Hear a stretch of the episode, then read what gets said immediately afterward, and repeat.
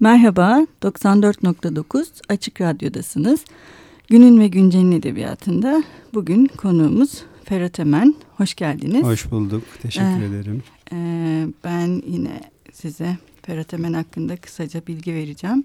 Çünkü gerçekten çok kısaca kendisi hakkında en azından kitaplarında yazan bilgimiz. E, Ferhat Emen 1972 yılında doğdu. İstanbul'da yaşıyor.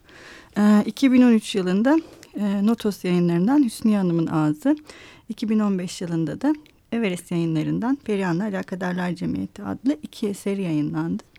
Her iki eseri de e, hikaye türünde verilmiş eserler.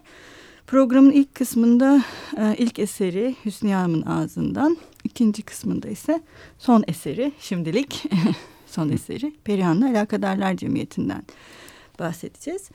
Ee, şimdi e, programa gelmeden önce de konuştuk biz bir yani sizin eserlerinizle ilgili bir şeyler yazdık bir arkadaşımla birlikte ve evet. o zaman çok konuştuk e, ne yazılabilir diye. Yazmak bu kadar zorken konuşmak da tabii zor. e, niye zor? Biraz tabii size hep yönlet yani size sizinle yapılan söyleşilerde hep size getirilen bir soru var. Neden bu kadar sert bir diliniz var? Ve neden bu kadar e, şiddet ve e, yani neyse sonra şeyden devam ederiz konulara da gireriz. Yani bu din niye bu kadar gerçekten sert ve oldukça yaralayıcı. Yani okurda bir sağlam bir iz bırakmak istiyor. Evet bir miktar e, sert olduğunu ben de kabul ediyorum. E, ama ben edebiyatın e, işçilik tarafının çok önemli olduğunu düşünenlerdenim. Dolayısıyla e, öykülerimi yazmadan önce ciddi bir e, hazırlık, zihinsel e, hazırlık çalışmasından geçiriyorum, filtreliyorum.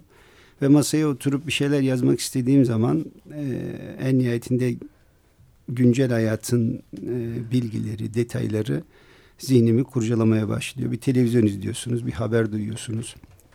Veya arkadaşlarınıza sohbet ederken dünyanın gidişiyle ilgili bir takım e, bilgilerle muhatap oluyorsunuz. O zaman yazmak istediğiniz şeyle e, gerçek hayatta gördüğünüz arasında ciddi bir makasın olduğunu görüyorsunuz ve bu benim yazdıklarıma e, ciddi bir şekilde etki ediyor. Yani hayatın kendisi aslına bakarsanız çok sert, çok acımasız. Dolayısıyla ben edebiyatın hayattan bağımsız bir alan olmadığını düşünüyorum. Yani e, hı hı edebiyat öncelikle hayatı tanımlıyor bana Hı-hı. göre. Daha sonra tabii o tanımladığı hayatı giderek yaratmaya başlıyor. Çünkü e, en nihayetinde okuyucunun zihniyle yazarın kullandığı dil e, simbiyotik iki öğe. Bunlar bir araya geldiği zaman bir tür gerçeklik yaratıyor. Dolayısıyla o gerçekliğin de ben fevkalade sert, acımasız, ve insanı çarpan bir gerçeklik olduğunu düşündüğüm için bu da nihayetinde öykülerime yansıyor. Yani ister istemez sert olmak zorunda kalıyorum. Hı hı. Çünkü e, nihayetinde e, yazarak anlamaya çalışıyorum hayatı hı hı. ve anladıkça aslına bakarsanız o sertliğin ne kadar da e, iliklerine sindiğini görüyorum hayatın. E, bu yine Tülin'in sizinle ilgili yazdığı yazıda vardı. Sizin edebiyatınızı nasıl tanımlayabiliriz diye. O bir fantastik gerçekçilik diye bir şey önerdi mesela. Evet. Bu fantastik gerçekçilik e, ilginç gelmişti bana ama çok da doğru gibi geldi. Yani fantastik ve gerçekçiliğin bir arada bulunması ama bu hani barbarca bir fantastik e, e, gerçekçilik. Aslında yani, tam da bunu söylemeye çalışıyorum. Hı hı. Yani benim açımdan yazmak büyük oranda e, kurgu. Hı hı.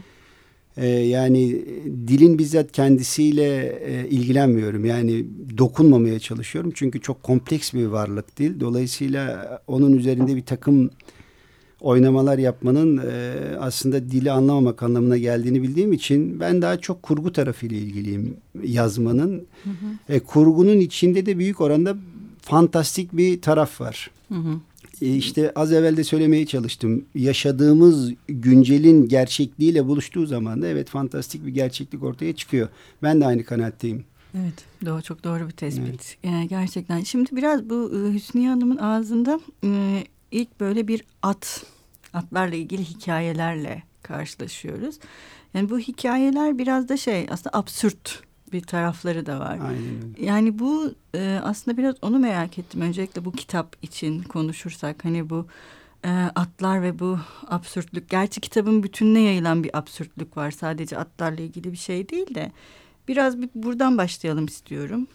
Aslına bakarsanız e, baştaki iki öykü hı hı. kitap dosyasına girmemişti. Hı. Fakat e, şeyler mi? Elinin altında bir at olması iyidir, iyidir ve, ve Sophie. Ve Sophie onlar Hı -hı. dosyada yoktu. Onların yerine iki tane başka öykü vardı. Onların çıkarılması e, konusunda anlaştık yayıncıyla. Hı hı. Dolayısıyla benim alelacele iki tane yeni öykü yazmam hı gerekiyordu. Anladım. Ee, hmm. Ve öyle çıkıverdi o öyküler. Aslında oradaki derdim tabii başka atlar e, bir tür e, yapı malzemesi gibi duruyor. E, Siz de yazınızda belirtmişsiniz. Hakikaten orada bir absürt gerçeklik söz konusu. Evet, biz sizi böyle fantastik gerçeklik, absürt evet, gerçekliğe evet. Yani bizzat atın kendisi e, bir malzeme gibi orada. Anlatılmak istenen şey başka. Bir de e, tam da niyet başkaydı orada. Hmm. Öyle çıkıverdi yani. İşte bu niyet olayı mesela tam bu Naim Süleymanoğlu hikayesi aklıma geliyor mesela orada da. Yani gerçekten hani e, absürtlük ve niyetin tamamen başka bir yere e, doğru. Hani savrulması diyelim. Savrulması. Evet. Aynen öyle. Yani evet. ben yazmaya başladığım zaman dediğim gibi çok uzun bir zihinsel süreçten geçiriyorum. Bir takım Hı. filtrelerim var. Dolayısıyla bir şey yapmaya başladığınız zaman e, geldiğiniz tosladığınız diyelim ben kendi Hı -hı. açımdan söyleyeyim. Duvar bambaşka bir yer olabiliyor. Şey de çok ilginç geliyor mesela bana sizin hikayelerinizde hem kadın hem de erkek dilinden yazıyorsunuz. Kadın ve erkek gözünden ikisi de yani ikisinin gözünden de yazmayı e, tercih ediyorsunuz. Mesela şey çok ilginç geldi bana bu Hüsniye Hanım'ın ağzında. Allah dünyanın bütün patronlarının belasını versin hikayesi. Oradaki patron bir kadın ve mağdur ee, olan bir erkek. E, Aslına bakarsanız bu da çok güzel bir tespit. Ben e, öykü, öyküyü yazdığım zaman e, özellikle okuyucuyu yanıltmak için e, şaşırtmak için diyeyim e, bir takım değişiklikler yapıyorum. Kalıpları değiştiriyorum. Yani hı hı. E, Hüsniye Hanım'ın ağzındaki öykülerden biri olan burası öyküsünde hı hı. de çok açık bir şekilde var o e, öykünün ortasına kadar okuyucu aslında kahramanın bir erkek olduğunu zannetsin istiyorum. Evet aynen öyle oluyor. Gerçekten. Birdenbire Hı. onun e, kadın olduğunu göstererek e, beklentilerini bir tür e, boşa çıkarmaya çalışıyorum. Yani bu da evet. silahlarını yere bırakmasını, hayatın bambaşka bir hikaye anlattığını göstermeye çalışıyorum. Dediğiniz doğru. Bu zaten şeyde de devam edecek Perihan'la alakadarlar cemiyetinde. Evet. Orada da annem hikayesi. Aynen öyle. öyle. Annem hikayesinde de öyle bir hikaye. durum söz konusu. Orada tabii biraz daha işin boyutu da değişmiş ama bir de burada yine madem kadınlardan bahsettik Aya Leyla. E, aynen Çok, orada da o durum evet, söz konusu. E, peygamber ve müritleri olan bir kadın. Evet. E, o da çok e, başka cümleler içeren e, bir öyküydü. Onu da biraz hafifletmek zorunda kaldık. E, o ayinin hmm. Anladım. Sonunda başka şeyler oluyordu. Fakat peygamberlik müessesesiyle e, müritlik müessesesini bu kadar yıpratmamak gerekir diye düşündük. Ha, biraz daha ılımlı davranmaya. evet, evet. Orada da dediğiniz e, unsur var. Yani Hı-hı. bir peygamber var ama kadın. Kadın evet o da ilginç. Ve müridi de erkek. Dolayısıyla evet. aralarında bir tür cinsel bir Hı-hı. tuhaflığın oluşması gerekiyor. Çünkü e, ayin dediğiniz şeyin esasında basbaya erotik bir tarafı var. Evet işte şimdi tam da buradan mesela bu cinsellik meselesine geçebiliriz. Bu sizin eserlerinizdeki cinsellik aslında çok şey de demek istemiyorum. Hani toplum tarafından e, gerçi onu Perihan'la alakadarlar cemiyetinde de konuşacağız. Hani toplum tarafından normal görülen cinsellik nedir sorgusu artık giderek tuhaflaşmış durumda. Yani son olanlardan sonra da giderek. E, bu cinsellik de şiddet içeriyor. Yani sizin eserlerinizde. Bu ve hatta pedofili yine Hüsniye Hanım'ın ağzında. E, bunu bir yani e, hikayenin konusu haline getirmek. Şimdi ben cinselliği bütün diğer mesele ettiğim e, konular gibi kötülüğü anlatmanın bir aracı olarak görüyorum. E, çünkü insanlaşma süreci yani evrim dediğimiz süreç insanlaşma süresi insanın, insan türünün e, kötülüğü keşfetmesiyle başlıyor bence. Hmm. Yani hakiki bir insan olmanız için o kötülük koridorlarından geçmeniz gerekiyor. Aksi takdirde e, evrimsel olarak bence insan olma mümkün değil. Dolayısıyla buradaki cinsellik de aslında bir tür kötülük motifi olarak ortaya çıkıyor benim öykülerimde. E, nihayetinde hayatın gerçekliği içinde cinsellik çok ciddi bir yer tutuyor. Ee, ve benim cinsellikten anladığım da e, tek taraflı bir eylem. Hı hı. Öykülerde o açıkça evet. görülüyor zaten. Dolayısıyla hı hı. bir kurban var. Hı hı. Ee, ve ben e, kötülüğü kurban üzerinden değil de uygulayıcısı üzerinden hı hı. anlatmayı anlamlı buluyorum. Evet. Ee, şimdi Perihan'la Alakadarlar Cemiyeti'ne geçmeden önce biz programımızın ikinci kısmına e, geçmeden e, bir müzik çalıyoruz ve eğer kitaplarda bir müzik varsa onu e, çalmayı tercih ediyoruz ya da yazarımıza soruyoruz. Yazarımız e, ne e, isterse onu çalıyoruz. var zaten bir yerde Emmioğlu türküsü. Benim de sevdiğim bir türküdür. Çalabiliriz onu. Evet o zaman Ferdi Tayfur'dan evet. Emmioğlu çalıyoruz şimdi. Thank you.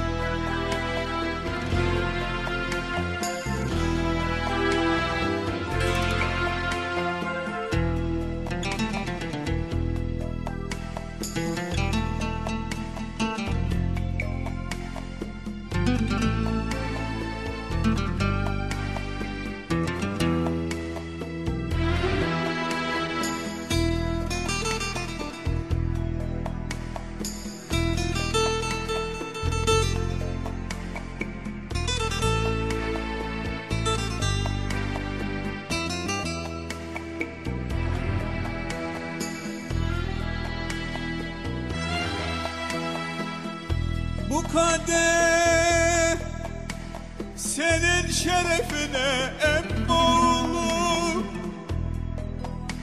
O türküyü bir daha çal gene çal. Karşıda duman oldu oldu Uzun ömrüm yar yolunda kısaldı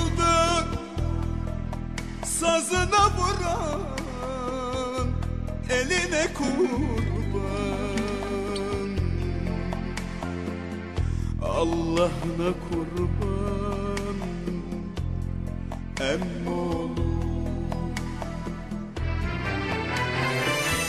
Ben de bu dağların nesine geldim Beleşir kuzular sesiyle geldim Bir garip ölmüş de yasına geldim Geldim emmoğlu Ben de bu dağların nesine geldim.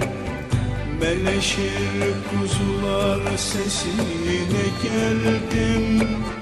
Bir garip ölmüş de yasına geldim Geldim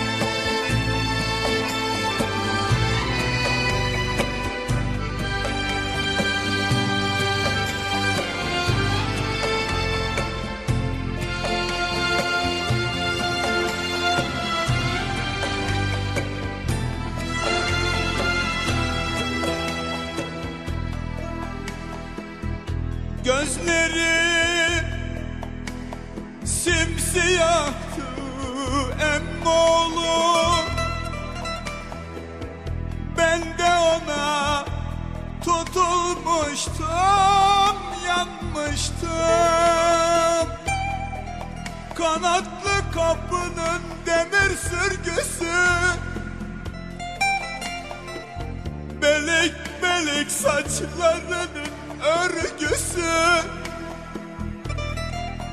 Sazına vuran eline kurban.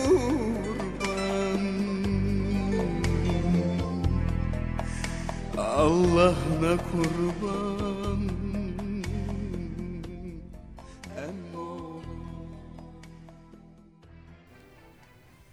Merhaba tekrar 94.9 Açık Radyo'dasınız. Günün ve Güncel'in edebiyatında bugün Ferhat Emen'le birlikteyiz ve bu programımızın ikinci kısmında e, Perihan'la Alakadarlar Cemiyeti'ni konuşacağız. Şimdi programın ilk kısmında da konuşmuştuk. Perihan'la Alakadarlar Cemiyeti'nde bu dilin giderek daha da sertleştiğinden bahsetmiştik. Şimdi burada gerçekten e, pornografik bir dil var. Ve bu özellikle e, pornografik olarak kurgulanmış bir dil. E, çünkü siz gerçekten rahatsız etmek istiyorsunuz. Evet. Ve bu ancak pornografik bir dille mümkün olabilir mi diye düşündünüz mesela? Hem öyle hem de e, kendi oluşturduğum klişe havuzunda boğulmanın başka bir yolu yoktu. Yani giderek eli artırmak durumundasınız. Bir başladığınız zaman e, durmamak gerekir aslında o kurguya verdiğim e, önemin de bir göstergesi. Yani yeni kitabın e, başlattığı o sertliğin ikinci kitapta devam etmesi gerekiyordu. Hı hı. Nihayetinde e, hem Türkçe edebiyatta e, çok başvurulan bir araç değil pornografik anlatım. Bu bana bir takım avantajlar sunuyor. Daha e, fazla alan açıyor. Bir, bir şey söyleyeceğim. Evet. Belki biraz daha bu köy edebiyatında Hani ta 1950'lerde falan sürekli yani bu derece şiddet değil de onlarda hani romanların bir kısımlarında görülebilir haldeydi belki bu. Ya da bu şekilde değil tabii söylemek istediğim anlatıda Benim bu şekilde değil tam ama. olarak e, yapmaya çalıştığım bu 1940'larda başlayan Amerika'daki beat kuşağının hı hı. E, maneviyatı diyeyim. Hı hı. Şimdi orada biliyorsunuz e, özellikle orta sınıf Amerikan toplumunun dayattığı ahlaka sırf evet. karşı çıkmak için... Hı hı yazarlar ollu olmadık şeyler deniyorlar. Bir takım sentetik uyuşturucular deniyorlar. İşte orada pornografi had safhada, eşcinsellik. Hı hı. Aslında birçoğu belki eşcinsel ilimlere sahip değil ama e, bir tür bağırmak için e, sizin hı hı. dayattığınız ahlakı reddediyorum demenin bir yolu olarak kullanıyorlar. E, ben de tam bu e, amaçla e, seçiyorum o dildeki pornografiyi, e, sertliği.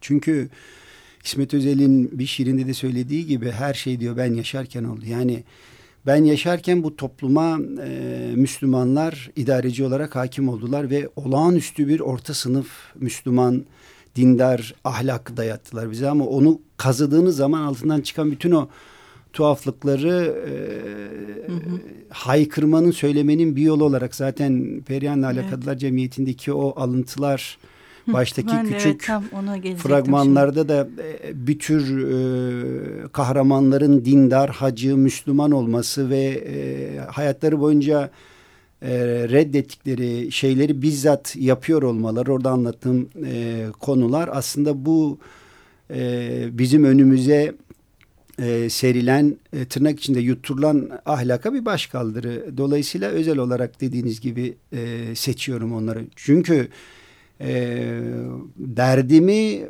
o tür insanlara anlatmanın başka bir yolu yok. E, işte tam da bu siz fragman dediniz mesela. Evet. E, bu şeyde de vardı işte Hüsnü Hanım'ın ağzında da vardı. E, şimdi mesela bir hikayende bir epigraf.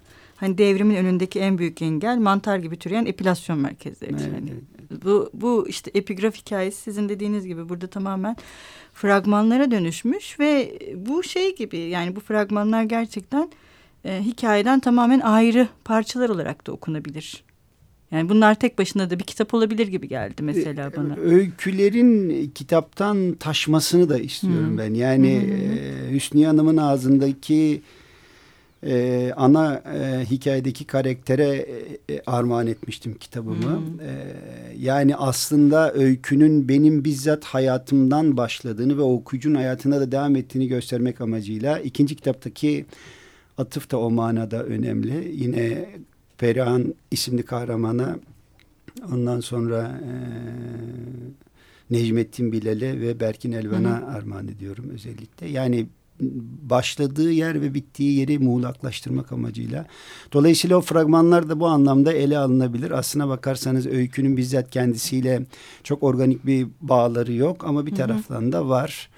Zaten Ee, körler için diyorsunuz yani bu evet. kısımlar körler için Evet, yazılmıştır. Özürlüler için. Evet körler, hı, engelliler. İşte bu engelliler sayfa için. özürlülere mahsustur. Sonra hemen arkasından bir körlük hikayesi. hikayesi. Tabii oralarda bir takım parodiler de var. Yani Hı hı. ben aynı zamanda mevcut yerleşik e, Türkçe edebiyat kodlarına da saldırmaya çalışıyorum. Mesela ilk öykü Körler aslına bakarsanız bu Toroslardaki efsane edebiyatına şişirilmiş, Hı hı. anlamsız o kahramanlık Hı, edebiyatına bir eşkıya tür gönderme, eşkıya edebiyatına bir tür gönderme.